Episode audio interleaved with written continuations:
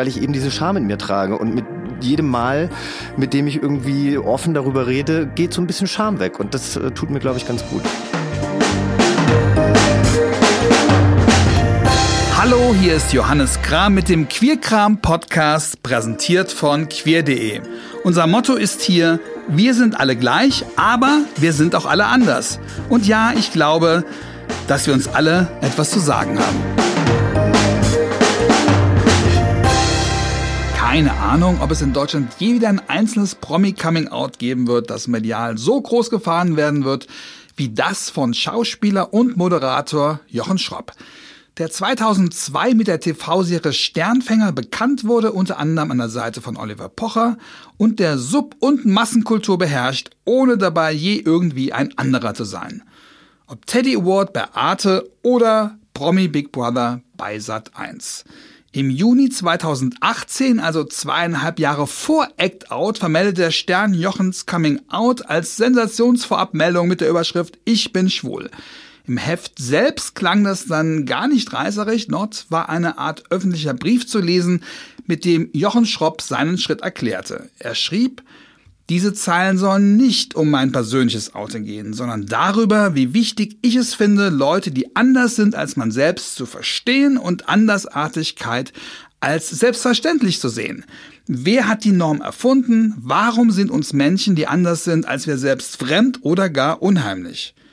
Ja, das war ein bemerkenswertes Coming Out und besonders zur damaligen Zeit ein sehr wichtiges. Viele Prominente, die sich outeten, taten danach viel, um nicht, wie es dann oft heißt, in die Homo-Schublade einsortiert zu werden. Jochen Schropp macht und machte fortan sein Schwulsein zum Thema und versprach, anderen Mut machen zu wollen. Und das macht er bis heute auf beeindruckende Art und Weise. In vielen medialen Formaten nutzt er seine Reichweite und Beliebtheit nicht nur, um gegen Homophobie anzureden und für das Empowerment vor allem junger Queers. Im Podcast Yvonne und Berner, den er zusammen mit der lesbischen Journalistin Felicia Mutterer betreibt, geht es sehr persönlich, informativ und unterhaltsam rund um alle Aspekte des queeren Lebens und der Community aber eben auch mit ebenfalls klarer Haltung um Rassismus und Sexismus.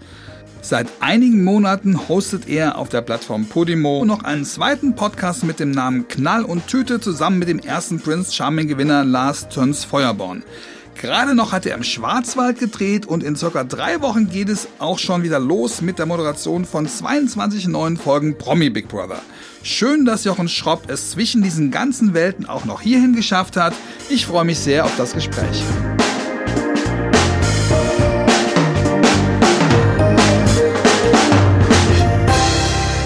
Hallo Jochen. Hallo. Schön, dass du es geschafft hast. Jochen, wie bereitet man sich auf eine Big Brother Staffel als Moderator vor? Ach man äh, versucht so viel vorzuschlafen wie möglich. Denn eigentlich ist das Anstrengendste durchzuhalten, die 22 Tage am Stück.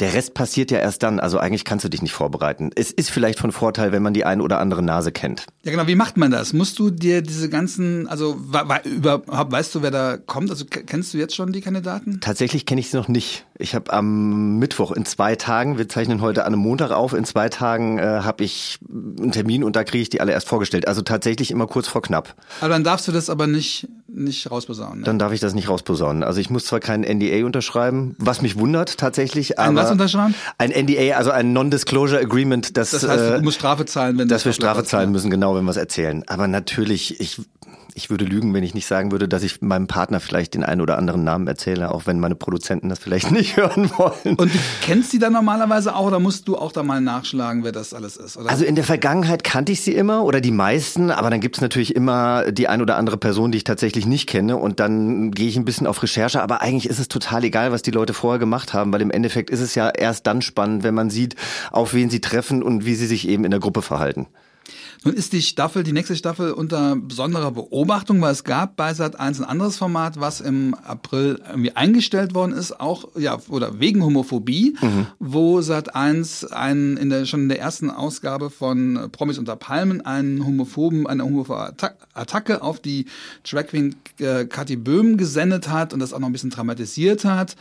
Und groß in der Kritik stand und dann im Endeffekt die ganze Staffel abgebrochen hat. Hat das irgendwelche Auswirkungen auf das, was ihr jetzt macht, dass man da genauer hinguckt oder was ist so für ein Gefühl?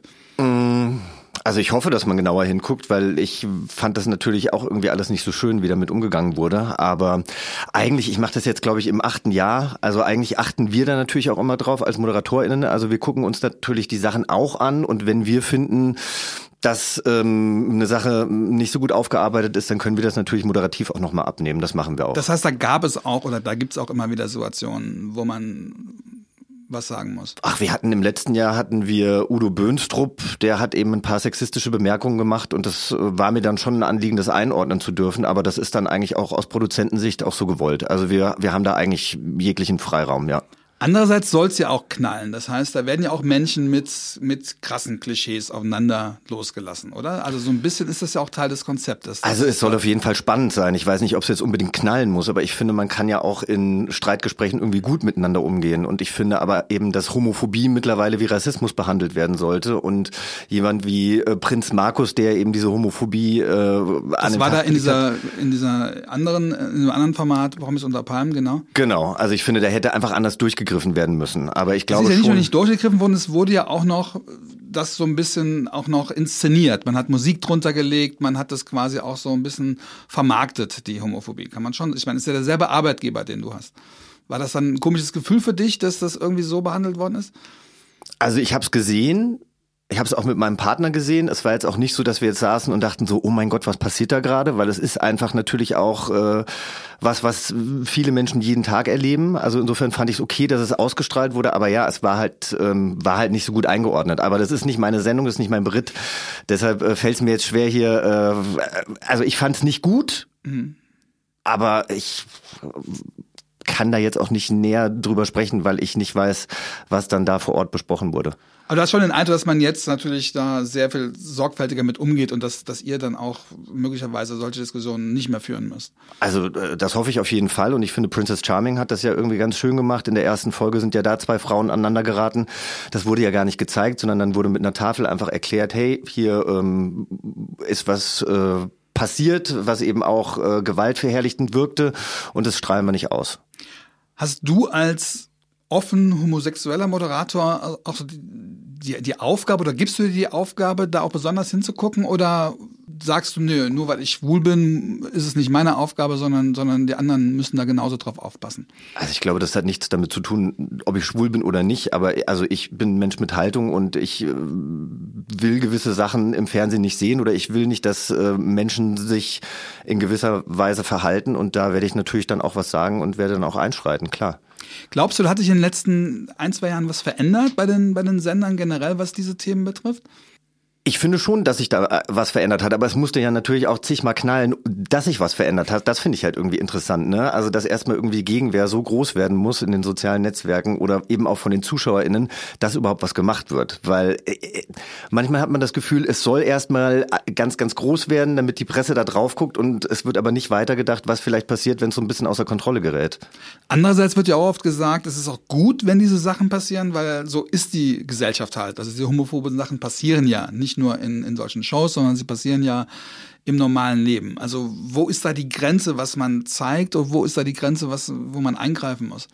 Ja, äh, Katie Bam hat ja auch gesagt, sie findet es eigentlich schade, dass die Sendung abgebrochen wird. Und, äh, Na gut, sie hat hätte ja auch, das, das war ja auch schade für sie, weil das war, war ja auch ein, war natürlich, ja, eine Show, in der sie aufgetreten ist. Wenn ja, die ja, mal aufhört, ist es ja auch doof. Ja. Und äh, gut, die Gage wird sie ja bekommen haben, ja. aber klar, es geht natürlich um Exposure, es geht darum, dass man, dass man gesehen wird.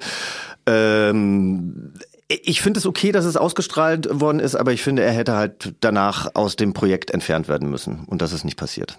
Du hast ja selbst auch so eine Situation gehabt, dass in der, glaube ich, 2019er Staffel, da gab es eine, eine, homophobe Bemerkung von einem Kandidaten und die hast du dann auch kommentiert. Du hast gesagt, glaube ich, eine Homosexualität ist verboten und deswegen darf man sich abfällig äußern und das sind die Moderationskarten von 1964. Das heißt, du hast quasi eine Art witziger, aber klaren Kommentar dazu gemacht.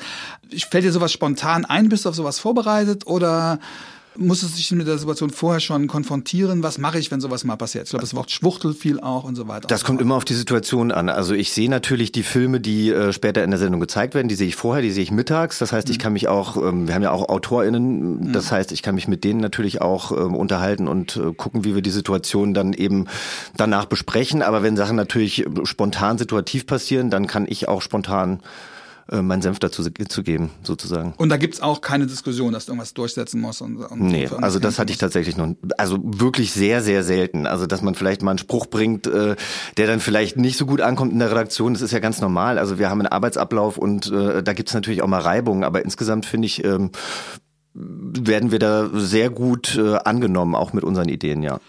Aber das ist jetzt gar nicht nur in der Fernsehbranche, sondern oft ist es ja so, wenn man als queerer Mensch im Berufsleben was sagt und was einen stört, dann heißt es oft, oh, müsst ihr immer so ja, müsst ihr das so genau nehmen oder müsst ihr so schnell beleidigt sein oder müsst ihr das so persönlich nehmen? Mhm. Sowas ist da noch nie passiert?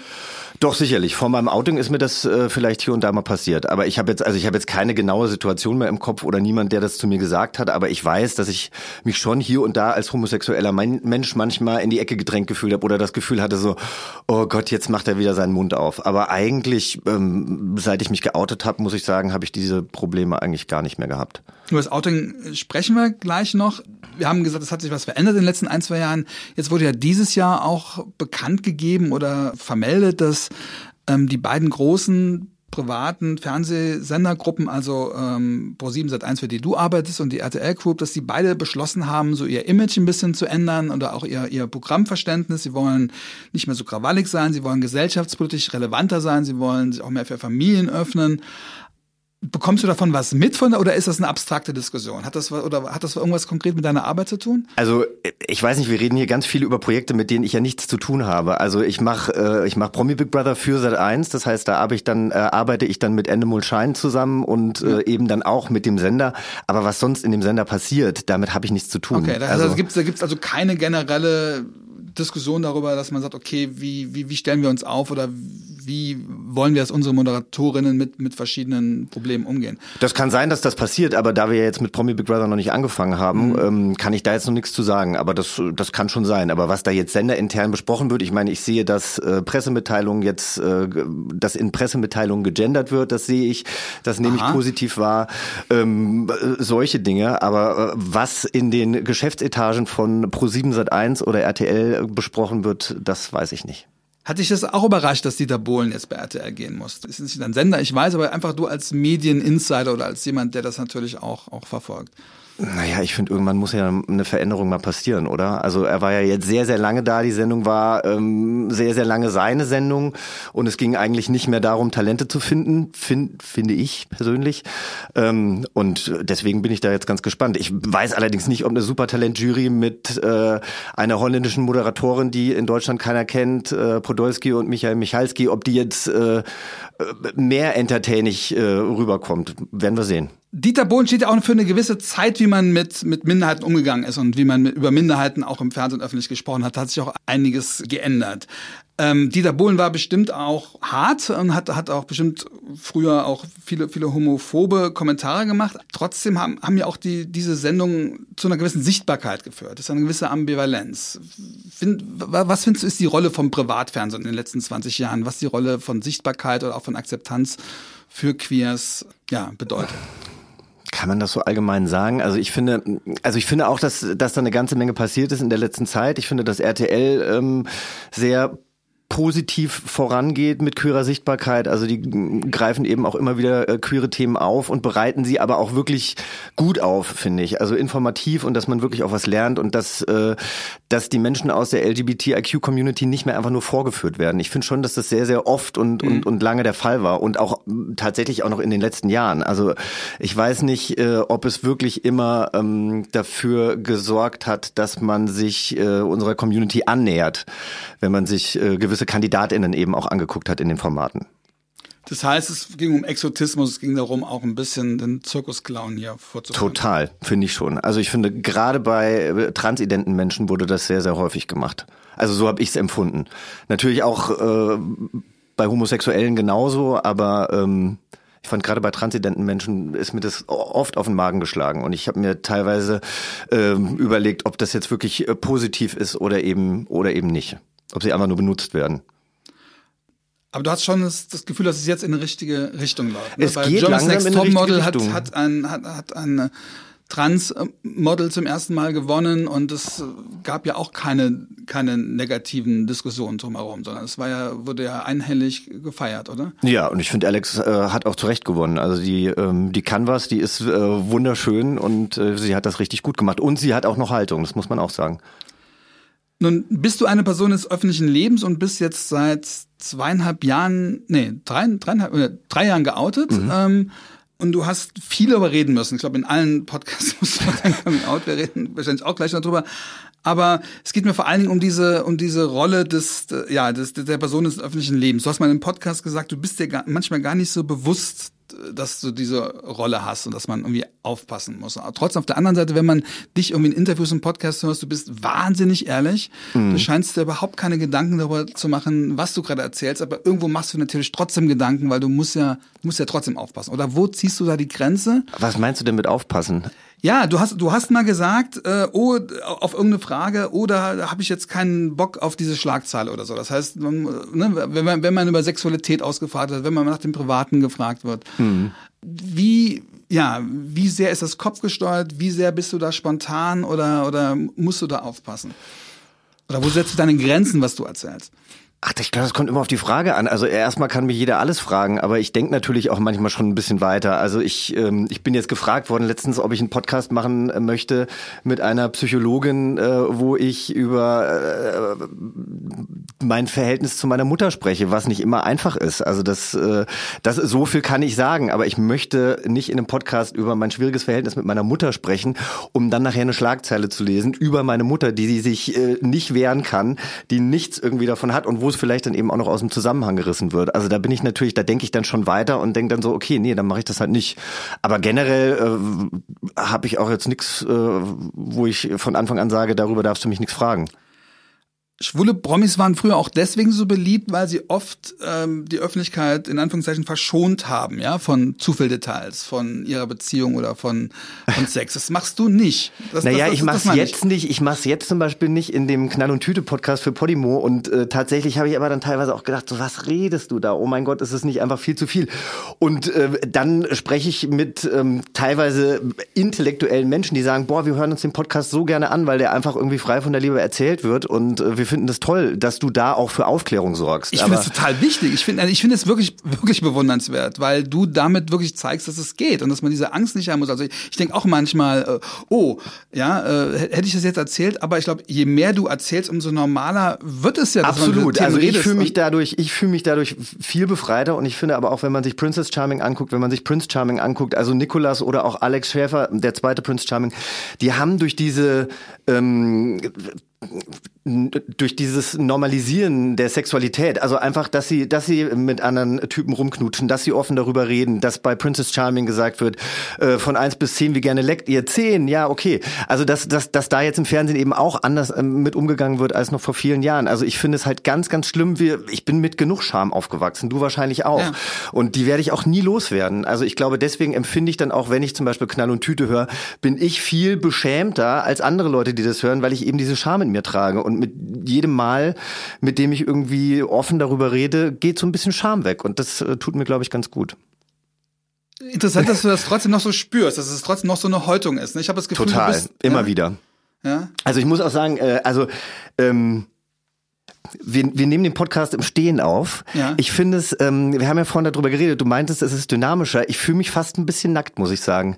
Also es okay. liegt vielleicht auch daran, dass es morgens ist und ich noch nichts gegessen hat, aber ich bin fast ein bisschen äh, also ich finde, das, das, ähm, dieses im Stehen aufnehmen okay. sorgt eher für Aufregung bei mir. Okay. Also finde ich ganz interessant. So. Sollen wir es unterbrechen oder sollen wir Nee, nee, nee, ich sag's nur. Ich sag's nur dazu, weil wir vorhin darüber geredet haben, über D Dynamik und so und ich fühle mich fast, äh, ja, ich fühle mich gerade ein bisschen. Nicht so geborgen, nicht so, genau. nicht so. Es ist kein Safe Space. Ja, finde ich ganz oh, interessant. Oh, das ist schade, weil das soll der Podcast natürlich auch schon sein. Wir reden ja, ist ja kein Verhör, das ist ja schon. Ja, ja, aber ich fühle mich so ein bisschen so. Oh. Obwohl du gar nicht so bist. Aber das ist, es macht was mit mir. Finde ich interessant. Also ich finde es wirklich spannend. Oh, krass, krass, krass. Spannend. Ja, wir, genau, warum machen wir das? Wir machen das, um, ja, um, um, um, lebendig, also, um lebendiger sein zu können. Um nicht jetzt um. Und ich fühle mich total angespannt. Okay. Ja, aber mal Hast gucken, du, wo du, das du bist ja, da gib du mir mal einen Tipp, was ich jetzt, was würdest du jetzt tun, wenn du einen Gast hättest, der, dass du dir sagt, was, was kann ich jetzt tun, damit die Situation entspannt? Naja, dann müsste ich mich wahrscheinlich hinsetzen, aber dann müsstest du dich auch hinsetzen. Nee, ich glaube, das fing jetzt einfach, es fing jetzt sehr stark mit, mit äh, Fragen natürlich an über, über mein Business, äh, zu dem ich natürlich eine Meinung habe, aber wo ich nicht so drin bin. Deswegen habe ich mich, glaube ich, jetzt gerade so ein bisschen wie in so einer Verhörsituation äh, Okay. gefühlt. Aber äh, ist doch okay. finde ich. Es ist nur, ich finde es nur interessant, dass, ich, dass, dass mich das gerade so äh, unsicher wirken lässt. Ja. Finde ich, können, wir, können wir alles, können wir alles drin lassen. Finde ich, finde ich gut. Ich weiß ja Okay. nicht, wie die HörerInnen das empfinden. Ja. Ich, mir, mir tut's leid, aber ich meine, ich fand die Fragen jetzt, ähm, die haben mich wirklich interessiert. Weil, Ja, ja, ja, ich weiß. Ich Ja, glaube nur, wenn ich sitzen würde, dann hätte ich mich irgendwie so ein bisschen Okay. geerdeter gefühlt. Ja, Ja. Okay. Lass uns aber Also weitermachen. gesagt, wir haben hier einen, wir haben hier einen Hocker stehen, aber dann, aber, aber eben nicht für mich und dann wäre es doof gewesen, du würdest sitzen und ich würde stehen. Genau. Deswegen hast du gesagt, du stehst auch und deswegen haben wir das jetzt, okay. Ja. Haben wir das jetzt mal. Das ist ja schade. Okay. Ähm, wie komme ich wo, waren wir, wo waren wir eigentlich? Wir waren, äh, es ging darum, dass ich, äh, dass ich über äh, Sex äh, Ja. spreche und, Und was das musst du im mir Stehen macht. tun. Ja, das muss ich im Stehen tun. Wenn du dich ja, verhört fühlst. Nee, dann. Äh, ich wollte also nicht mit über Sex reden. Ich will über das Sexreden reden, nicht Ja. über Sex reden. Ja, Das ja. ist, ja- ist, ist ja ein Unterschied. Also Genau. über die, über die, ähm, äh, über die Tatsache, dass du das, was ich ja auch gesagt habe, ich glaube, du bist auch der, der erste Promi, ja, der, der, oder Moder- Moderator, Schauspieler, der das, ähm, der das so ausfüllt, der das so macht, oder gibt's ja kein Vorbild für? Du kannst das ja niemand abgucken. Oder Nö, eigentlich nicht, aber ich meine, mein Sexleben ist ja auch mein Sexleben. Das gucke ich mir Nein, auch nicht überhaupt, bei dass man jetzt, egal was das für ein Sexleben ist, aber dass, dass, dass, dass jemand, hat, schon mal ein schwuler Promi das so konsequent gemacht, wie du das gerade machst? Ich glaube nicht. Weiß ich nicht. Das ist ja krass, oder? Du machst irgendwas, was, ist jetzt bewusst, dass du gerade auch ein, auch ein neues Role Model prägst, dass du gerade ein Neuland betrittst und damit ja auch Sachen ermöglicht, dass auch ganz viele zuhören, zuschauen, wie macht der das? Du läufst über, wo man denkt, dünnes Eis und man merkt, es ist vielleicht überhaupt kein dünnes Eis, weil wenn Jochen das schafft, schaffen wir das auch. Also ich merke das natürlich, weil ich, weil ich Zuschriften bekomme und weil ich das über die letzten Jahre ja auch einfach immer wieder gehört habe. Und es gibt ja eben auch äh, prominente homosexuelle Menschen, die einmal über ihr Schwulsein, über ihr Lesbischsein gesprochen haben und dann auch gesagt haben, wir wollen das nicht mehr thematisieren. Die meisten. Ähm, Ja, ja, und ich wusste am Anfang auch nicht, in welche Richtung das geht. Und ähm, dann spricht man irgendwie immer mehr drüber und dann setzt man sich irgendwie für andere ein und dann bekommt man ein Feedback dazu und dann äh, merkt man, hey, das hilft ja einfach Menschen. Also das hilft den Eltern, äh, ihre Kinder zu verstehen. Es hilft, ähm, sich äh, bei den Eltern zu outen, bei, bei vielen jungen Menschen. Und dann habe ich das Gefühl, hey, das ist doch was Schönes und das ist doch was Gutes. Und ähm, also ich habe ich hab einfach keine, keine Angst, glaube ich, mehr davor. Ich hatte ja richtig Angst davor, mich zu outen, weil ich einfach Schiss hatte, dass, also so bescheuert, dass ich nur noch als schwuler Mann wahrgenommen werde. Und jetzt arbeite ich quasi äh, dem Ganzen zu und es fühlt sich gut an. Und das ist eigentlich schön, finde ich.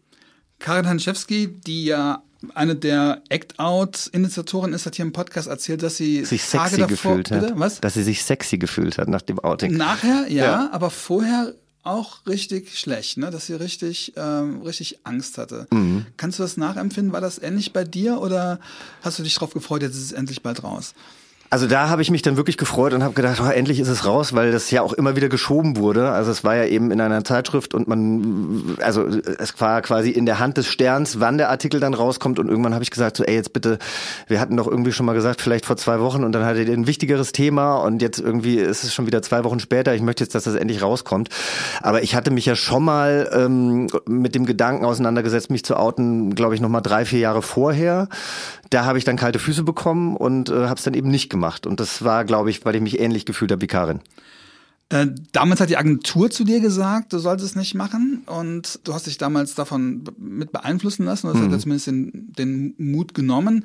Hast du mit der Agentur heute nochmal zu tun gehabt oder mit den Leuten von damals oder glaubst du, dass die Agentur heute anders handeln würde? Haben die alle was gelernt mittlerweile? Also wir haben uns nochmal getroffen auf dem Münchner Filmfest. Das war sehr aufregend tatsächlich, weil wir uns äh, ja halt immer nur von weitem irgendwo mal gesehen hatten. Und da habe ich dann bin ich dann auf sie zugegangen und habe gesagt, hey, kommt, lass uns doch mal reden. Und also für sie war es schwierig, weil ihnen halt Homophobie äh, unterstellt wurde und die beiden ähm, sind äh, ich möchte jetzt gar nicht ich möchte jetzt nicht mhm. zu nah oder zu weit ins Detail gehen weil es weiß ja auch niemand welche Agentur das war aber meine äh, Ansprechpartner und Ansprechpartnerinnen ähm, sind keinesfalls homophob, aber wir mussten uns da einfach mal unterhalten darüber, was es einfach mit mir gemacht hat und was natürlich so eine Aussage auch mit sich bringt. Man hat ja auch bei Act Out gemerkt, dass es ja auch viele auch homosexuelle Agenten gab, die, die ihren Klienten gesagt haben, äh, macht das nicht. Ne? Also es geht ja gar nicht nur darum, ob man homophob ist, sondern es geht überhaupt darum, ähm, wie man die Situation einschätzt. Und genau. ich glaube, das war, da hast du damals ja auch, auch ein bisschen Neuland mit, mit, mit betreten, dass es dann, dass du das dann auch thematisiert hast. Und hast du das Gefühl, dass ja, hättest du es lieber gehabt, im Rahmen von Act-Out das zu machen oder bist du froh, dass du so einen gewissen Vorlauf hattest oder dass du dein eigenes Coming-Out hattest oder, oder hast du damals gesagt, oh, es wäre jetzt schön, das mit noch ein paar anderen tun zu können? Ich glaube tatsächlich, dass es ein gutes Gefühl gewesen wäre, das mit anderen Menschen äh, zusammenzumachen. Also ich finde ja auch, dass wahnsinnig viel passiert ist. Also seit meinem Outing auch, ja. Also es gibt viel mehr queere Sichtbarkeit im Fernsehen. Es gibt queere Dating-Shows. Ähm, es sind weitere SchauspielerInnen und ModeratorInnen äh, haben sich geoutet und das finde ich, finde ich eigentlich ein schönes Zeichen. Aber ich glaube, in der Gruppe ist es, ist es natürlich einfacher, weil der Fokus dann so ein bisschen weggeht. Man trägt natürlich auch eine ganze Menge mit, ne? Also es geht ja gar nicht um einen selbst, sondern, sondern natürlich ist dann die Aufmerksamkeit auf alle Homosexuellen gerichtet, wenn jemand sowas macht. Hat so dieses Gefühl auf den Schultern, oh Gott, ich muss ja Role Model sein, alles, was ich sage, äh, wird, wird auch auf andere Menschen bezogen? Ähm, nee, das hatte ich eigentlich nicht. Also ich wüsste nicht, wer mir das hätte geben sollen. Okay. Ja. Weil ja auch innerhalb der Community gibt's ja auch so eine, so eine Häme, ne? die dann, die dann naja, sagt, die nimmt, hatte ich ja. Macht, macht der, nimmt er sich jetzt so wichtig und dann gibt's ja auch immer, das ist ja immer das Gleiche, ne? Jochen Hu, ja, oder Absolut. wussten wir alle. Und das hat mich damals super geärgert, weil auf der einen Seite kriegen die schwule Promis, die nicht geoutet sind, von der Community den Ärger, dass sie sagen, macht's endlich. Und wenn sie es machen, äh, heißt es, haben wir keine anderen Probleme, müsst ihr euch so wichtig nehmen. Also ein bisschen ja auch die Reaktion, die die Mehrheitsgesellschaft dann zum Beispiel bei, Act, bei Act Out oft gezeigt hat, wird ja auch gespiegelt in der eigenen Community. Hast du das so mhm. empfunden? Ja, also ich habe äh, ehrlich gesagt habe ich auch äh, empfunden, dass äh, dass der größte Gegenwind aus der Community kam. Also diese Überschrift des Artikels äh, Jochen Schropp ist schwul und der Papst ist katholisch fand ich unter aller Kanone und ich habe dann auch dem Chefredakteur des äh, Das war in der Blue, ne? Ich glaube ja, ähm, ja. dem habe ich dann eben auch geschrieben und habe gesagt, hast du eigentlich meinen äh, Brief überhaupt gelesen? Hat er gemeint, nee, der wäre ja noch nicht zu lesen, der käme erst morgen raus und dann habe ich gesagt, naja, die guten Redaktionen bekommen eigentlich die Zeitungen oder Zeitschriften, die dann eben rauskommen, mindestens einen, wenn nicht zwei Tage vorher. Und dann hat er den Artikel gelesen oder meinen Brief gelesen und hat seinen Artikel dann auch nochmal revidiert oder nochmal neu geschrieben. Aber da hat man halt auch gemerkt, okay, da geht es einfach nur darum, dass man irgendwas runterschreibt und rauskotzt, ohne sich überhaupt mit dem Inhalt zu beschäftigen. Und das hat mich schon sehr geärgert. Das ist ja generell so, dass Homosexuelle, die in der Öffentlichkeit stehen, natürlich von Homosexuellen, die nicht in der Öffentlichkeit stehen, äh, total beobachtet werden, mhm. weil man natürlich auch total Angst hat, was das auf das eigene Leben abfährt und wie mit denen umgegangen wird, wird vielleicht auch mit mir umgegangen. Und das ist natürlich dann eine Rolle, die man auch mitspielen muss und dass du dann auf einmal diese, diese ganzen Reflexe bekommst. Hast du dann auch mit äh, Leuten auch reden können, jetzt abgesehen von dieser Redaktion? Ähm, hast du dich mit auf diese Diskussion eingelassen, die es auch in, in sozialen Netzwerken gab oder Hast nee, habe ich nicht. Okay. Muss ich dir auch ganz ehrlich sagen, Johannes, kriege ich nicht hin. Also mhm. das ist mir dann irgendwann alles zu nah. Also ich habe meine Realität und natürlich unterhalte ich mich mit Leuten drüber, ne? Und natürlich lasse ich mir auch äh, was sagen. Und wenn Leute nicht meiner Meinung sind, dann gehe ich auch in den Diskurs. Das finde ich jetzt auch total okay. Aber es gibt immer, es gibt irgendwie bestimmte Grenzen und da, das ist mir dann einfach zu viel. Also das kriege ich, das kriege ich mit meiner, mit meiner Seele dann irgendwie nicht hin. Ich finde auch, was denn noch? Also was soll man denn noch machen? Also ich meine, du hast diesen Brief geschrieben, du hast es finde ich total klasse erklärt und ich habe mich auch total über den Stern geärgert, äh, nicht über den Artikel selber, aber wie sie es dann vorab gemeldet haben. Also ne, du sagst, es geht nicht um mein Coming Out und du hast genau erklärt, äh, wie es dazu kam. Und die Schlagzeile ist, bin, ich bin schwul. Also das in der Vorabmeldung hieß es, das ist das, was er uns sagen will. Nee, du wolltest was anderes sagen. Du wolltest erklären, warum es so schwer ist zu sagen, ich bin schwul. Mhm. Wir haben es quasi umgedreht. Mhm. Hast du das auch so empfunden, dass das damals eine Dramatisierung war, die der Sache nicht unbedingt genutzt hat?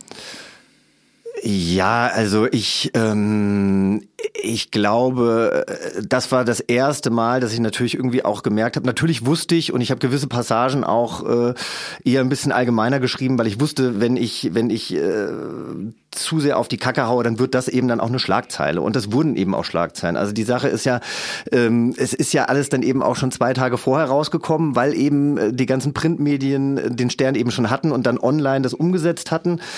Ähm, Und da wurden ein paar Sätze rausgenommen, äh, um die es dann eben ging. Und das fand ich schon schade. Eben auch, dass meine Eltern irgendwie mit meinem äh, Coming Out ein Problem hatten. Das war natürlich absoluter Schwachsinn. Meine Eltern haben mich unterstützt, aber trotzdem war das erstmal was, mit dem sie umgehen mussten. Und äh, ich glaube, das ist für, für viele Eltern einfach erstmal nicht unbedingt ein Problem. Aber ich habe mich mit meinem Schwulsein ja irgendwie, keine Ahnung, ähm, sehr, sehr viele Jahre, also dann 39 Jahre habe ich mich mit meinem Schwulsein auseinandergesetzt. Gut, meine Eltern dann auch schon ein paar Jahre.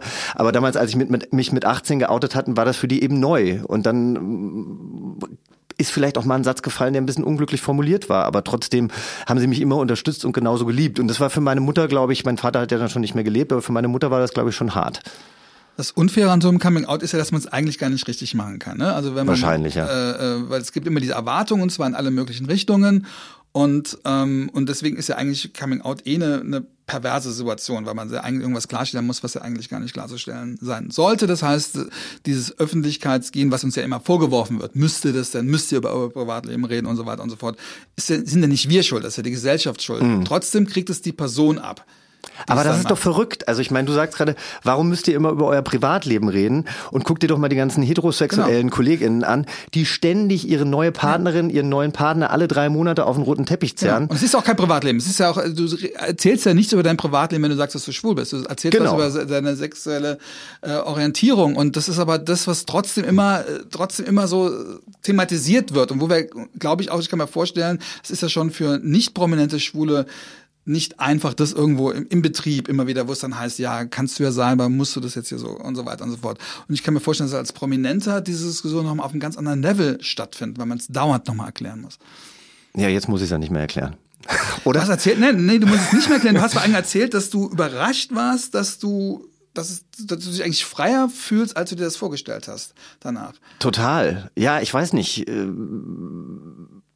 Äh ich, das finde ich so schön. Ich finde ich finde, finde so schön, weil, weil es gerade, ich meine, du warst wahrscheinlich eines der letzten Coming-Outs, die man noch so gemacht hat. Ich glaube nicht, dass man das heute noch mal so machen werden. Auch, mhm. Erstmal, weil es ein bisschen her ist. Zweitens mal, weil es Act Out gegeben hat. Und, und drittens mal, weil man auch, glaube ich, gemerkt hat, ah, so, so, so, so eine Mail, ich bin schwul, irgendwer, Doppelpunkt, ich bin schwul, das macht man, glaube ich, würde man, glaube ich, dann nicht mehr machen. Und du hast quasi noch, ja, eine alte Zeit bisschen beendet, eine neue Zeit eingeführt und aber auch die, Mühen. Ja, das heißt, du musst es jetzt immer wieder erklären. Du sitzt in Talkshows. Ich habe dich in der NDR Talkshow erzählt, da durftest du sitzen. Ja, mhm. jetzt, nein, jetzt auch sitzen. Und da habe ich auch gesagt, oh, der arme Jochen muss jetzt überall, wo er hinkommt, die Schwuli-Fragen beantworten. Ja, Klar, machst du es gerne so und wichtig, aber manchmal denke ich auch, oh ja, okay, er macht es nun wirklich dauernd, aber naja gut, also ich glaube jetzt, äh, ich hab's jetzt, ich hatte auch das Gefühl, dass ich es jetzt ganz lange nicht gemacht habe und jetzt war halt Pride Month und dann äh, war eben die Ungarn-Geschichte und so weiter und so fort und dann wird man halt mal wieder eingeladen und sitzt halt dann da, ne? Und ja. es gibt ja jetzt auch nicht so viele Leute, die dann eben offen was dazu sagen wollen oder oder auch können.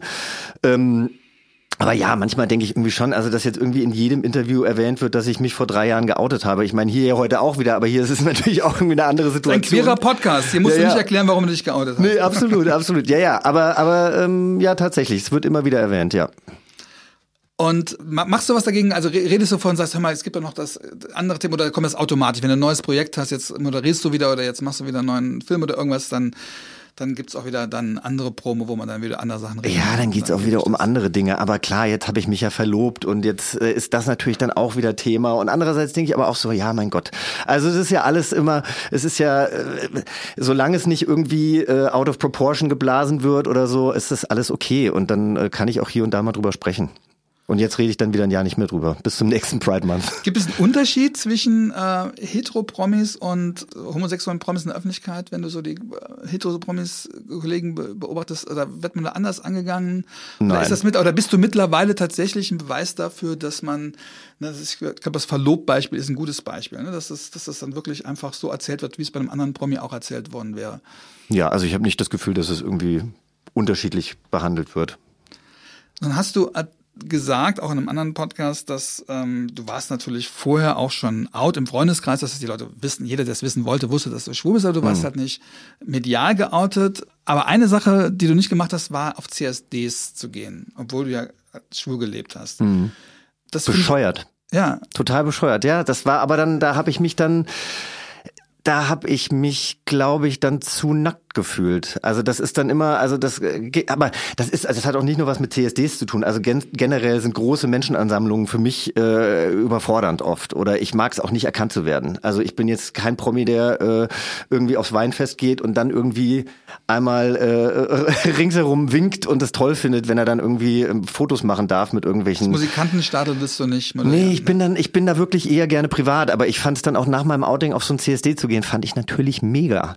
Also es hat richtig viel Spaß gemacht und auch das war wieder befreiend.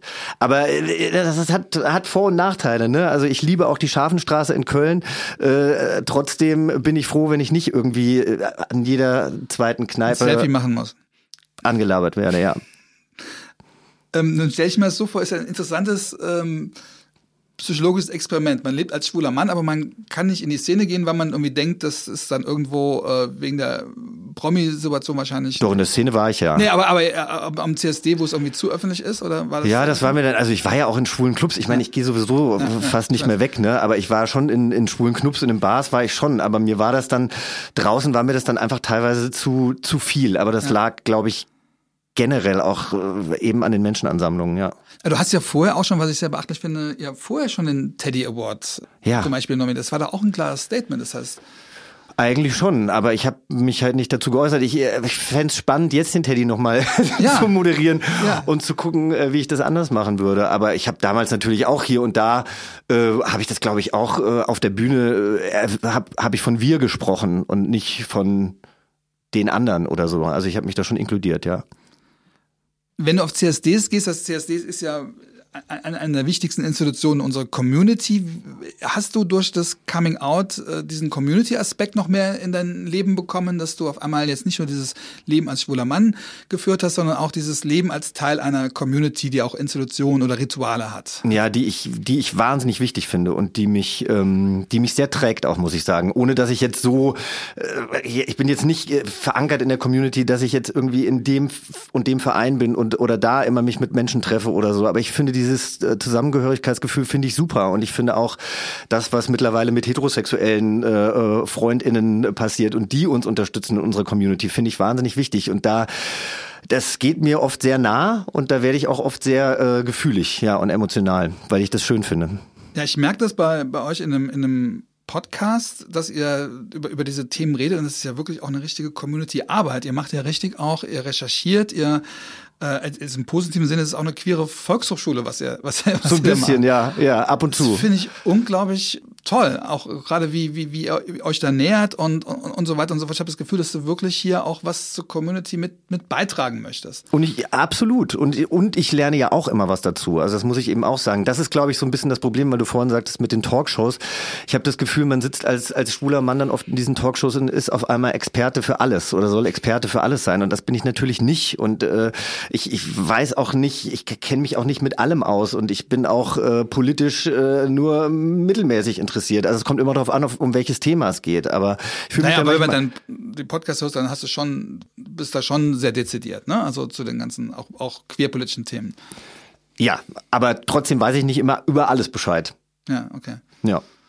Aber ich finde es zum Beispiel, also zum Beispiel mit Felicia, ich hatte auch vorher mit frauenliebenden Frauen überhaupt nichts zu tun. Also ich kannte, glaube ich, äh, äh, keine einzige lesbische Frau wirklich näher. Und äh, Und jetzt hast du dauernd die lesbische Sicht auf Sachen. und ne? jetzt habe ich auch ständig, ich habe gestern den Nachmittag wieder mit Lesben verbracht und äh, habe mir äh, am Wochenende ein Grundstück angeguckt, irgendwie eine Stunde außerhalb Berlins und werde das wa- wahrscheinlich mit äh, Felicia zusammen kaufen, wenn wir es denn kriegen überhaupt. Aber ich liebe das. Ich liebe das auch in, in, in Köln. Ich war jetzt ein paar Mal in der Boys Bar, die ich ganz toll finde. Ähm, eben eine, eine, eine Bar für frauenliebende Frauen und ähm, liebe auch Princess Charming. Ich finde es gerade toll, dass, dass, ähm, dass lesbische Frauen mehr Sichtbarkeit bekommen. Und ich lerne da auch wahnsinnig viel von. Zumal ja auch es in der Schwu im schwulen Teil der Community so ein bisschen das Ding gibt, nach dem Motto, was haben wir eigentlich mit diesen anderen Buchstaben dieses LGBTIQ zu tun, oder? Oder müssen wir denn überhaupt noch gemeinsam kämpfen? Und äh, es da auch so eine sehr, ja, auch, eine Ignoranz gibt äh, Hm. gegenüber Lesben, auch gegenüber Trans. Und deswegen finde ich es wichtig, dass ein gerade ein schwuler Promi, der auch von vielen Schwulen natürlich äh, verfolgt und, und verehrt wird, auch wahrscheinlich, da so ein Beispiel setzt. Ist das bewusst oder machst du, machst du das bewusst, weil du auch merkst, dass es viele Schwule gibt, die das, die da Berührungsängste immer noch haben oder die da, die, Also ich finde, es ist wichtig, darüber zu sprechen und es ist auch wichtig, irgendwie ähm, eben das, wie ich dir das jetzt erzähle, dass wir eine super Zeit miteinander haben und dass wir uns austauschen und dass ich da irgendwie viel lerne. Bewusste Sachen machen finde ich immer so ein Ding. Also ich, ich, ich, ich, wenn ich was poste, dann mache ich das ja bewusst, aber es ist jetzt nicht so, dass ich jetzt denke, okay, wenn ich das mache, dann äh, dann positioniere ich mich irgendwie besser oder sowas. Also ich mache das nie jetzt irgendwie, um mich besser dastehen zu lassen. Das finde ich hört sich nach bewusstem Handeln. Hört nee, aber bewusst, weil du es halt für die Community tust. Ich habe es, mir wird ja auch oft vorgeworfen, dass ich zu oft über Community rede und das ist doch eigentlich eigentlich, äh, wir, wir doch eigentlich darüber hinaus sein müssen und wir doch eigentlich eher über die, nur über konkrete Probleme, dass man sich doch eh nicht drauf verlassen kann und, und dann wird immer gesagt, ja, die Community hilft doch, ist doch eh jeder nur mit seinen Themen. Ich finde das nicht. Ich finde, ich habe es oft erlebt, auch mit meiner Lesereise zum Beispiel, mhm. dass wir überall in Deutschland ganz tolle Leute haben, die total divers in Gruppen zusammenarbeiten. Und das ist unglaublich toll. Bei allen Problemen, die wir haben, unglaublich toll funktioniert. Deswegen finde ich, finde ich euren Podcast so klasse, dass ihr da auch wirklich diese ganzen Facetten auch aufzeigt und auch aus verschiedenen Perspektiven auf, auf, auf die Community blickt. Und ich finde, mhm. das passiert finde ich viel, viel zu selten. Ja, das stimmt. Aber ich fand, ich fand Community immer schon wichtig. Also Community jetzt auch, äh, ich habe ja damals eigentlich äh, die ersten ähm, homo- und bisexuellen Menschen während meines Auslandsjahres in Amerika kennengelernt, weil ich da Theater gespielt habe, im Chor gesungen habe, viele kreative äh, mhm. Sachen gemacht habe und da eben, ähm, ja, das eben ein bisschen diverser aufgestellt war. Und ähm, ich habe damals wahnsinnig viel Empathie von, von, von diesen MitschülerInnen ähm, bekommen und fand das eben auch schon ganz toll toll. Und ich war äh, vor, vor zwei Jahren in, in Amerika auf einem Geburtstag von einem, von einem deutschen Freund, der mittlerweile in New York wohnt und habe da ganz viele Leute kennengelernt und wir haben dann mehrere Tage miteinander verbracht und, und dieses, dieses Gefühl von Miteinander war eben dieses Community-Gefühl. Und ich habe dann auch einen leichten Zusammenbruch gehabt am Times Square und habe Rotz und Wasser geheult, weil ich gesagt habe, dass mich das so erfüllt und ich das so toll finde. Ähm, Kriege ich auch jetzt wieder Gänsehaut, einfach weil ich, weil ich das ganz, ganz wichtig finde, was, was Community für uns als oder für mich als schwulen Mann bedeutet. Kann ich, geht mir, geht mir ganz genauso. Und geht mir auch in Amerika, und, also auch beim, beim ja, äh, nee, und ich merke es auch immer mehr. Also je älter ich werde, merke ich auch, wie wichtig das ist. Und auch jetzt so blöd mit diesem Grundstück, ja, weil ich mich da jetzt mit meinem Freund drüber unterhalten habe. Der hat dann seinen, seinen Vater angerufen, der Bauleiter ist. Und der Vater so, also ihr kauft auf keinen Fall mit anderen Leuten, das gibt immer nur Ärger. Und ich meinte so, aber ich stelle mir das so schön vor, gerade jetzt auch eben mit unseren lesbischen Freundinnen und dass wir dann da vielleicht im Alter irgendwie sitzen und es auch eine Begegnungsstätte wird und wir immer wieder von außen noch Leute da, dazu holen. Ein lesbisch-schwules so. Golden Girls in Brandenburg. Finde ich irgendwie toll, ja, in Melrose Place. Herrlich, großartig, ja. Und du erfährst natürlich auch viel die negativen Seiten, die es, die es für unsere Communities gibt. Ne? Er, er redet auch über, über Homophobie, er redet über Anfeindungen, er redet über Diskriminierung. Äh, hast du da auch neue Sachen gelernt oder warst du vorher, wusstest du vorher um diese ganzen Probleme oder hast du da jetzt über die Arbeit im, im Podcast auch mehr, mehr erfahren und hast ein anderes Bild von der Situation bekommen? Ich habe auf jeden Fall äh, mehr darüber erfahren und natürlich wusste ich, dass es Homophobie gibt. Ähm, wie schlimm es allerdings in vielen Ländern ist, das äh, wusste ich nicht und natürlich äh, äh recherchiere ich ja auch äh, für den Podcast oder gehe dann teilweise tiefer in die Recherche und lerne eben über Dinge, die ich vorher nicht wusste. Und es gibt auch diesen tollen Film uh, Welcome to Chechnya. Ich weiß nicht, ob du den gesehen hast. Der auf der ähm, Berlinale jetzt den Preis auch gewonnen hat. Aber, genau. Arte hat den auch schon ausgestrahlt. Ja. Man findet den auch äh, auf Wir werden den hier auch in den Show Notes, werden wir den auch verlinken. Super. Ja. Aber das war zum Beispiel, das war mir überhaupt nicht bewusst. Und dieser Film hat mich erschüttert. Und das sind dann eben, und deswegen glaube ich, bin ich dann auch gerne immer wieder laut in den sozialen Netzwerken. Und wenn mir dann jemand sagt, oh mein Gott, immer schwule Themen. Wobei letztens hat mir ein schwuler Mann geschrieben und hat gesagt, kannst du nicht auch mal über, über schöne schwule Dinge äh, berichten? Das ist immer alles negativ und es geht, äh, geht immer um irgendwelche Gesetze, wo wir als äh, Homosexuelle benachteiligt werden und so weiter und so fort. Kannst du nicht auch mal was Schönes posten? Ich, das kommt jetzt vielleicht auch wieder. Ich finde da eben auch die letzten Monate hat man eben sich nicht ausgelassen unbedingt äh, jetzt immer in den sozialen Netzwerken äh, präsentiert. Ja, es gab ja auch jetzt im, im europäischen Ausland äh, ne, gewalttätige Übergriffe. Es ja. gab diesen, diesen äh, Mord wahrscheinlich in Spanien mhm. und äh, ich finde es erstaunlich, wie wenig das auch, sag ich mal, in der, in der nicht queeren Presse irgendwo Thema ist, dass jetzt da ja. die Gewalt so eskaliert. Und äh, ich finde trotzdem bei dem Ganzen, was wir im Ausland sagen müssen, ist mal die Frage, wie, wie, wie schätzen wir die Situation in, in Deutschland an? Auf der anderen Seite ist so viel passiert in der letzten Zeit. Auf der anderen Seite bekomme ich zumindest auch ganz viel Feedback noch von Leuten, die wirklich noch richtige Probleme haben, die auch richtige Probleme zu Hause haben, die ein richtiges Problem mit Coming Out haben. Was kriegst du da für ein Feedback? Also, äh, dass Menschen Probleme mit ihrem Coming Out haben, das kriege ich, das kriege ich schon äh, gespiegelt. Ich krieg wenig äh, Homophobie selber mit, muss ich sagen. Aber ich war letztens in Köln unterwegs und ich war vorher bei Bettina Böttinger in der, in der Sendung Queer in 2021. Und da haben wir natürlich auch über viele Negativbeispiele gesprochen. Und ähm, dann kam so ein junger, muskulöser, bulliger Mann auf mich zu und äh, hatte einen Schraubenzieher in der Hand, ja. Und ich bin sofort irgendwie zurück und habe so gesagt, so, ey, äh, was, was willst du von mir? Der wollte ein Autogramm und zwar ein Stift, der aussah wie ein ähm, wow. wie ein Schraubenzieher und ich habe mich da total reingesteigert, ja, und habe ihm das dann auch erklärt und hat dann auch gesagt so, hey, ich verstehe das total, es war halt auch dunkel in Köln, aber da habe ich dann wieder gemerkt so, okay, ich werde natürlich durch diese Arbeit und dass ich natürlich diese Sachen auch immer wieder poste und dass ich mich damit auseinandersetze, selber teilweise ähm, ja, sehe ich vielleicht auch Homophobie, wo sie nicht stattfindet, aber ich möchte Homophobie jetzt nicht kleinreden, ne? also sie sie findet ja auf jeden Fall statt, aber da habe ich dann auch gemerkt so krass, das war die erste Situation Situation, wo ich mich, ähm, wo ich mich sehr unsicher gefühlt habe. Und dann im Endeffekt wegen nix. Also habe ich mich auch ein bisschen albern gefühlt, aber ähm, ich merke natürlich schon, dass, ähm, dass ich da auch vorsichtig bin und, und wachsam durch die Stadt laufe, weil ich mich offensichtlich nicht so sicher fühle, wie ich mich fühlen sollte.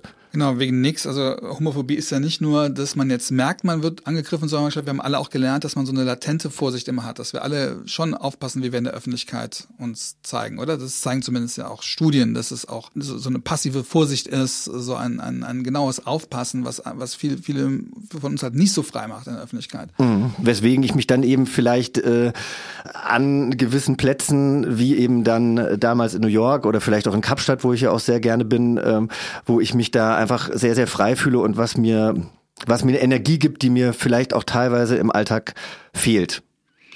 Wie laut müssen wir heute noch sein? Also du machst es ja, du machst es auf ganz vielen Wegen, indem du viel erklärst, indem du Popularität nutzt, aber gesellschaftlich muss man ja auch was verändern, indem man auch Dinge klar benennt. Du hast mal gesagt, Mensch, du bist sehr viel zu, sehr für Zivilcourage, aber nicht für Empörung. Also wo ist die Grenze zwischen einem wichtigen sich aufregen und einem Empören, was übertrieben ist? Ja, ich finde die die Grenze verschwimmt halt gerade sehr. Also ich habe auch eine Freundin, die die sich sehr äh, laut macht für äh, ja Ungerechtigkeiten und für unterprivilegierte Menschen und äh, und die schreit es aber immer so raus. Also ich musste die auch jetzt wirklich muten bei bei Instagram, weil das immer nur es ist immer nur Fuck und Scheiße und also diese Aggression, die die stört mich da. Aber ich finde laut sein und auf Sachen hinweisen und das aber irgendwie mit Bedacht tun und eben das auch rücksichtsvoll tun, soweit es denn du, geht. Was meinst du mit rücksichtsvoll tun? Dass man naja, dass man das, dass man eben auch nicht äh, davon ausgeht, dass, dass Leute immer alles wissen müssen und mhm. dass Leute immer auch böse sind und dass sie deswegen jetzt mhm. irgendwas sagen, weil sie mich ärgern wollen, sondern äh, dass man manchmal auch Leute an die Hand nehmen muss und denen das eben erstmal überhaupt erklären muss, warum gewisse Sachen so sind oder warum ich mich so verhalte oder warum ich jetzt auf ein bestimmtes Thema hinweise. Aber die Wut hat trotzdem eine Berechtigung, oder? Für Aktivismus, oder? Oder, oder muss man die, sollte man, also ich verstehe das, wenn du, also gerade jetzt im, im Transbereich beispielsweise, ja, dass man irgendwann sagt, okay, wir haben jetzt so viel erklärt, aber wir wollen, das Transsexuellengesetz ist immer noch nicht abgeschafft worden, es gibt immer noch keine, keine Lösung, die okay ist. Also da immer nur zu sagen, hey, erklärt's nochmal was. Nee, das stimmt. Ich glaube, das ist der Punkt, wo man sagen muss, wie lange muss man Dinge noch erklären? Ich glaube, ja, ich glaube, es kommt darauf an, an wen die Wut gerichtet ist, ne? Aber ich, ich, ich persönlich versuche erstmal jeder, jedem Menschen positiv entgegenzutreten und jetzt nicht mhm. immer gleich zu denken, boah, der will mir was Böses oder die will mir was Böses. Das wäre mir viel zu anstrengend, glaube ich auch. Aber ja, man darf wütend sein. Ich bin's gerade nicht, aber seid wütend. Nein, ich, ich, ich frage mich das, aber mir wird ja auch oft vorgeworfen, musst du immer so, musst du dich immer so beschweren, musst du immer so das, das, das zuspitzen. Und ich versuche ja auch nett zu sein, aber ich finde trotzdem auch ohne Nerven äh, passiert auch nichts. Also ohne Nee, natürlich. also wieder, immer, ohne dass man immer, immer wieder auch sich, also ich glaube, man muss sich auch unbeliebt machen, oder? Man muss auf jeden Fall das Maul aufmachen und man muss immer wieder drüber reden, über das Blutspendeverbot ja auch. Also ja. da, da habe ich mich ja jetzt auch sehr viel dazu geäußert und äh, ja, trotzdem wissen wir noch nicht, was im September passiert, ne? Auch wenn äh, Spanien jetzt irgendwie angekündigt hat, da irgendwas ändern zu wollen, aber noch ist es nicht geändert und es ist halt auch Wahlkampf. Macht dir dieser Wahlkampf so ein bisschen Sorge, weil der, weil der so ein bisschen, die AfD macht Wahlkampf mit dem, mit dem Slogan äh, Deutschland, aber normal. Das heißt, es gibt auch so eine, äh, so ein großes, äh, also nicht nur bei der AfD, sondern finde ich auch bei anderen Parteien das Gefühl, oh, jetzt wollen wir endlich mal wieder normal sein. Das, das ist alles, was so, alle wollen zwar irgendwie Regenbogenflaggen äh, in ihre Logos tun, aber es gibt doch auch ein Bedürfnis, dass diese Minderheitenthemen da so ein bisschen auch mal, dass damit mal Schluss ist, oder? oder? Absolut. Ich, das macht mir wahnsinnig viel Angst. Also äh, ich finde das, ich finde das äh, bedenklich, was irgendwie in den letzten Jahren passiert ist. Man hat es ja in Amerika gesehen unter Trump, was er auch alles wieder quasi revidiert hat, was irgendwie mal zugunsten unserer Community entschieden wurde. Und ähm, ich gucke ins Nachbarland Polen und äh, gucke sonst wohin in der Welt und denke so, Gott, in welche Richtung entwickeln wir uns? Klar.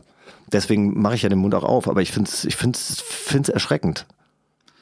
Was würdest du jetzt Leuten auf den Weg geben, die eine ähnliche, die eine ähnliche Situation haben, wie du sie hattest vor deinem Coming Out und die es jetzt auch bei Act Out nicht geschafft haben? Würdest du, ähm, klar, du würdest sagen, es lohnt sich, du würdest ihnen wahrscheinlich dazu raten, aber gibt es noch, äh, noch irgendwelche ganz konkreten Tipps? Also wie, wie geht man mit der Presse um? Wie, wie, wie sollte man sein Umfeld vorbereiten? Äh, was macht man auf Social Media? Media? Du hast dich jetzt damit ja so lange mit beschäftigt. Kann man da konkrete Hilfestellung geben?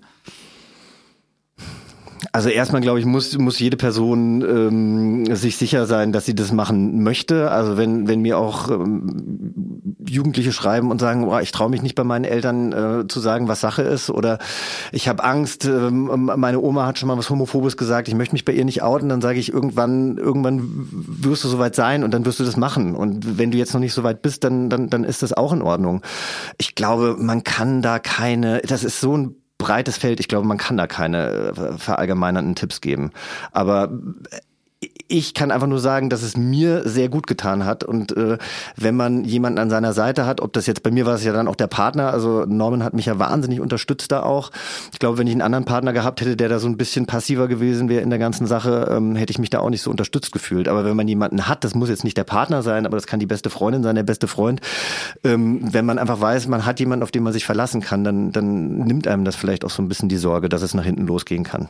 Und es gibt ja auch mittlerweile überall in Deutschland tolle Coming-out-Gruppen und tolle Absolut. Gruppen, an die man sich wenden kann und, und auch wo man anrufen kann. Und ich glaube, es ist immer, immer wichtig zu sagen, dass, dass man ja wirklich nicht alleine ist. Ne? Und dass Gott sei Dank die Community ja so stark ist, dass man da auch den Frust, den es vielleicht gibt, dass man den zusammen aushalten kann, ohne da jetzt was zu beschönigen.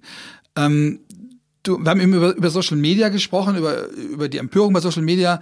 Könnte theoretisch jemand wie du sagen, ich mache kein Social Media? Kann man das in deiner in deinem Job theoretisch machen oder oder ist gut, das mittlerweile so dazu, dass man das ja, machen muss?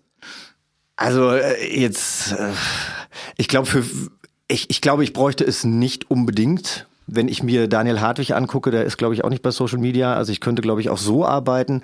Aber es macht mir natürlich auch Spaß. Also in gewisser Weise macht mir es Spaß. Also ich sage jetzt mal bei Promi Big Brother, also was ja jetzt dann wieder kommt, macht auch oft nicht so viel Spaß, weil sich dann natürlich jeder empört und jeder irgendwie eine Meinung hat. Und das heißt, du kriegst die ganze Sache, die mit der Sendung zusammen auch auf deinem Profil dann irgendwie ab. Ja, und das nervt mich einfach wahnsinnig. Und da habe ich auch tatsächlich schon drüber äh, nachgedacht, ob ich äh, das nicht irgendwie auslager jetzt mal äh, dieses Jahr. Aber das werde ich wahrscheinlich nicht machen, weil ich bin das einfach heißt, ein auslagern, dass jemand anders das ist jemand anders macht. Das machen ja andere Prominente auch so, aber ich mache es eben nicht und ich bin auch, glaube ich, zu sehr Kontrolletti, dass ich nicht will, dass da irgendjemand anders meine, meine Sachen liest oder meine Sachen beantwortet. Aber es kann schon, also letztes Jahr zum Beispiel hatte ich eine äh, Kandidatin in den Arm genommen. Jetzt muss man dazu sagen, ich war durchgetestet, sie war ja in Quarantäne, weil sie ja 14 Tage eben äh, Bewohnerin bei uns war.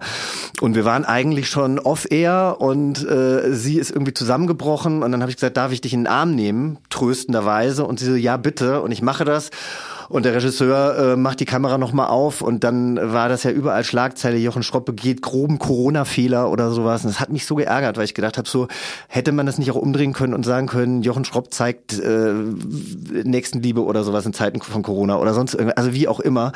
Ähm, das, das ist gegen Social Media, dass sich immer so die, der negative Impuls durchsetzt, oder? Finde ich schon irgendwie. Also früher war das ja nicht so. Früher waren alle dann, oder beziehungsweise bei Facebook waren sie alle grantig, bei Instagram waren sie irgendwie noch cool. Äh, mittlerweile sind die ganzen Krantler von Facebook zu Instagram. Ähm, aber das, da, da, und, und dass mir das so nahe geht, das regt mich dann auf. Ich weiß, dass ich mich damit jetzt auch selber nackig mache, indem ich das sage, aber das finde ich, das geht mir dann schon, wenn, wenn sich dann Leute so aufregen und immer denken, sie wüssten alles, das macht mich fertig. Also ich glaube, ohne Social Media würde es mir manchmal besser gehen. Das heißt, man muss ja immer, immer gespannt, ne, was, was passiert da gerade, oder? Man kann ja dann gar nicht das auch mal ein paar Stunden weglegen dann, oder? Ach doch, das kann man schon. Ja. Und vor allem, also es ist ja auch keine Realität, es ist ja auch irgendeine Blase, in der man sich da befindet. Also man muss sich das, glaube ich, schon auch immer wieder bewusst machen. Aber ähm, ich bin froh, dass ich ein relativ freundliches äh, Profil habe oder beziehungsweise Follower habe, die relativ freundlich sind. Also es gibt ja andere äh, Menschen, die ja die ganze Zeit nur Beef und Ärger haben. Das wäre nichts für mich. Also dann würde ich mich abmelden. Das wäre mir zu blöd. Warum? Warum soll ich mich ständig beleidigen lassen von fremden ja auch Menschen? Ein Grund positiver Typ, oder? Also oder bist Ich versuche das. Ich bin's nicht immer, aber ich ich ich, ich versuche das. Ich fühle mich übrigens sehr wohl mittlerweile. Ich glaube, ich musste das einmal Nee, ich glaube, ich musste das Johannes, ich musste das einfach einmal sagen und das war aber auch glaube ich eher, dass ich ich hätte zu Hause was frühstücken sollen und so. Ich, ich frühstücke ganz oft nichts, ich habe ich, hab, ich hab übrigens gemerkt, ich habe am Anfang gemerkt, ich war echt du, angespannt. Und ich, hab, und ich versuche, ich habe das, das war wirklich keine Absicht. Ich versuche hier im Podcast niemand irgendwo in die in die Ecke oder, oder, ja, ja, oder erst mal mit Fragen zu konfrontieren, wo, wo, wo ich jemand aus der Reserve locken will. Natürlich will ich auch kritische Fragen stellen. Das, oder, das darfst muss du auch, ich auch machen, aber ich möchte es jetzt nicht, nicht, nicht aus Prinzip machen und vor allen Dingen nicht am Anfang. Und deswegen habe ich, ich habe ich hab das, ich habe das dir angesehen. Ich habe dir angesehen, dass du gesagt hast, dass du dich nicht wohlfühlst. Ja, aber das, das ist, glaube ich, wirklich, also jetzt, jetzt stehe ich auch äh, besser, aber das war so, ich wusste am anderen, wie soll ich denn jetzt stehen und so, aber das finde ich ja, das finde ich ja auch, das ist die Dynamik dann, von der du sprichst. Also dynamisch äh, heißt ja auch, dass sich Sachen verändern und äh, das hat es jetzt. Jetzt sind wir aber fertig, ne? wir sind wir sind fast fertig. Ich wollte noch, weil wir beide jetzt Podcaster sind. Wir haben ja. ja, beide angefangen kurz vor der kurz vor der Pandemie, ohne zu wissen, was auf uns zukommt. Mhm.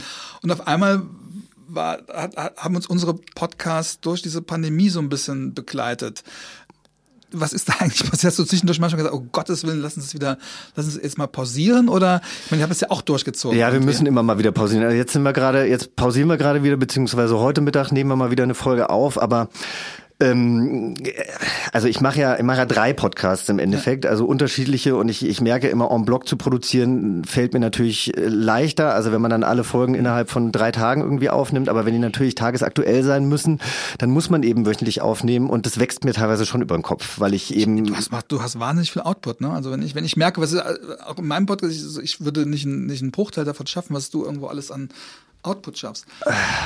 Ja, manchmal denke ich auch, ich müsste mich vielleicht eher so ein bisschen auf eine Sache fokussieren oder so. Was macht mir halt auch Spaß. Also es macht mir schon Spaß, nur äh, merke ich jetzt schon wieder, wo, wo sich die, die Welt wieder so ein bisschen normaler dreht, dass es auch schon wieder so viel wird, dass ich denke, so, boah, habe ich das genossen, als ich nicht irgendwie in drei Städten äh, innerhalb von einer Woche sein musste. Also, das heißt, du bist auch, du machst die Podcasts auch in verschiedenen Städten. Du bist, du, naja, bist, also, du bist tatsächlich auch in Köln, wenn du den, wenn also, du den Podcast mit, mit Lars machst. Ja, der war mal bei mir in Berlin. Ja? Ich war aber auch mal in Köln. Ja, wir haben immer zusammen aufgenommen. Das war uns bei dem Format okay. ganz wichtig. Mit Felicia, Yvonne und Berner machen wir dann auch manchmal äh, mhm.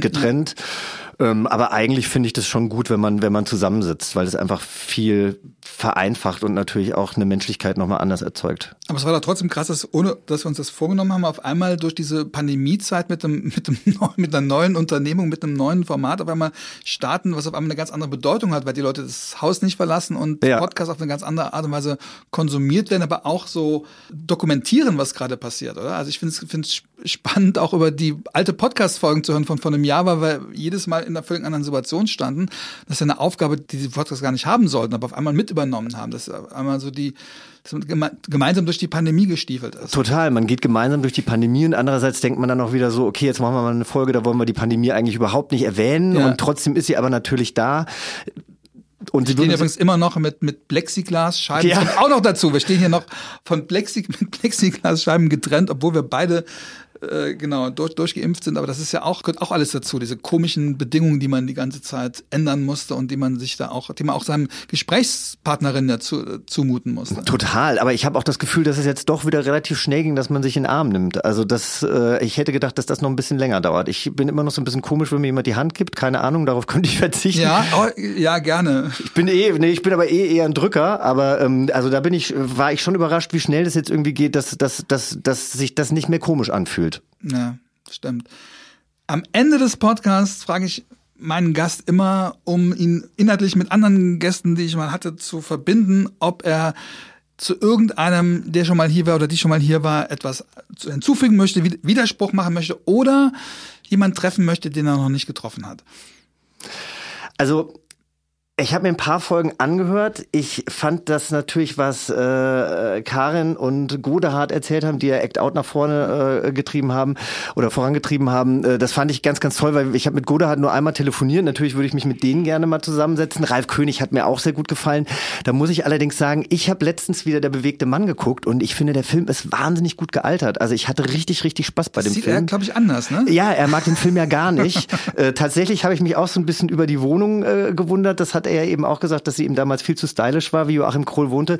Ich würde ja, ach so, aber ich, ich darf mir niemanden wünschen, ne? Doch. Ach so, ja doch, das war jetzt zum Schluss. Ich fände ja Habe Kerkeling mal äh, ganz spannend. Achso, jemand Tatsächlich. wünschen, der, der, der, das wird er ja nicht machen, ne? Also Warum nicht? Über, über, über, über so dezidiert über Queeres aussprechen. Genau deswegen äh, hätte ich Habe gerne mal äh, hier in so einem Podcast. Ich könnte Ja. mir vorstellen, dass er jetzt, äh, wo er sich ja wieder aus seinem äh, aus seiner Grube nach nach außen ins Rampenlicht. ich hatte ihn letztens, ich habe ihn letztens im Flieger getroffen und ich habe eine eine ganz ähm, liebevolle Verbindung irgendwie zu ihm, obwohl Oh, ich ihn wie nicht schön. gut kenne. Und ich würde ihn, äh, ich würde ihn gerne mal zu diesen Themen äh, sprechen hören. So, jetzt habe ich eine neue Ich- Rubrik aufgemacht. Ich auch. Mal sehen, wo, da, wo das hinführt. Lieber Jochen, äh, tut mir leid, dass das so, so mit uns begonnen hat, aber umso schöner, dass wir das. Das hat wirklich, aber es hatte nichts mit dir zu tun. Das, äh, Ja. Äh, aber schön, dass du es gesagt hast. Und das ist ja auch die Stärke deiner, deiner Podcast, dass da auch, äh, ja, dass da irgendwie alles, alles gesagt und, und irgendwie zum, sich, zum, sich zum Guten wendet. Vielen, vielen Dank, äh, dass du da warst und viel, ja, viel Erfolg für alles, was, was du noch vorhast. Und äh, vielen Dank euch, dass ihr zugehört habt. Und ein ganz, äh, genau, eine Bitte, bitte abonniert diesen Podcast, falls ihr das noch nicht getan habt. Und in eigener Sache, weil ich das oft gefragt worden bin, äh, genau, zu meinem Buch. Ich habe ja nichts gegen Schwule, aber das war lange vergriffen und ich wurde oft gefragt, wann gibt es wieder? Es gibt es wieder. Also, es gibt es überall da, wo es Bücher gibt. Und da könnt ihr das genau bestellen. Ja, Jochen, vielen, vielen Dank. Und Ich danke bis, dir, Johannes. Bis, bis ganz bald. bis Ciao. bald. Tschüss.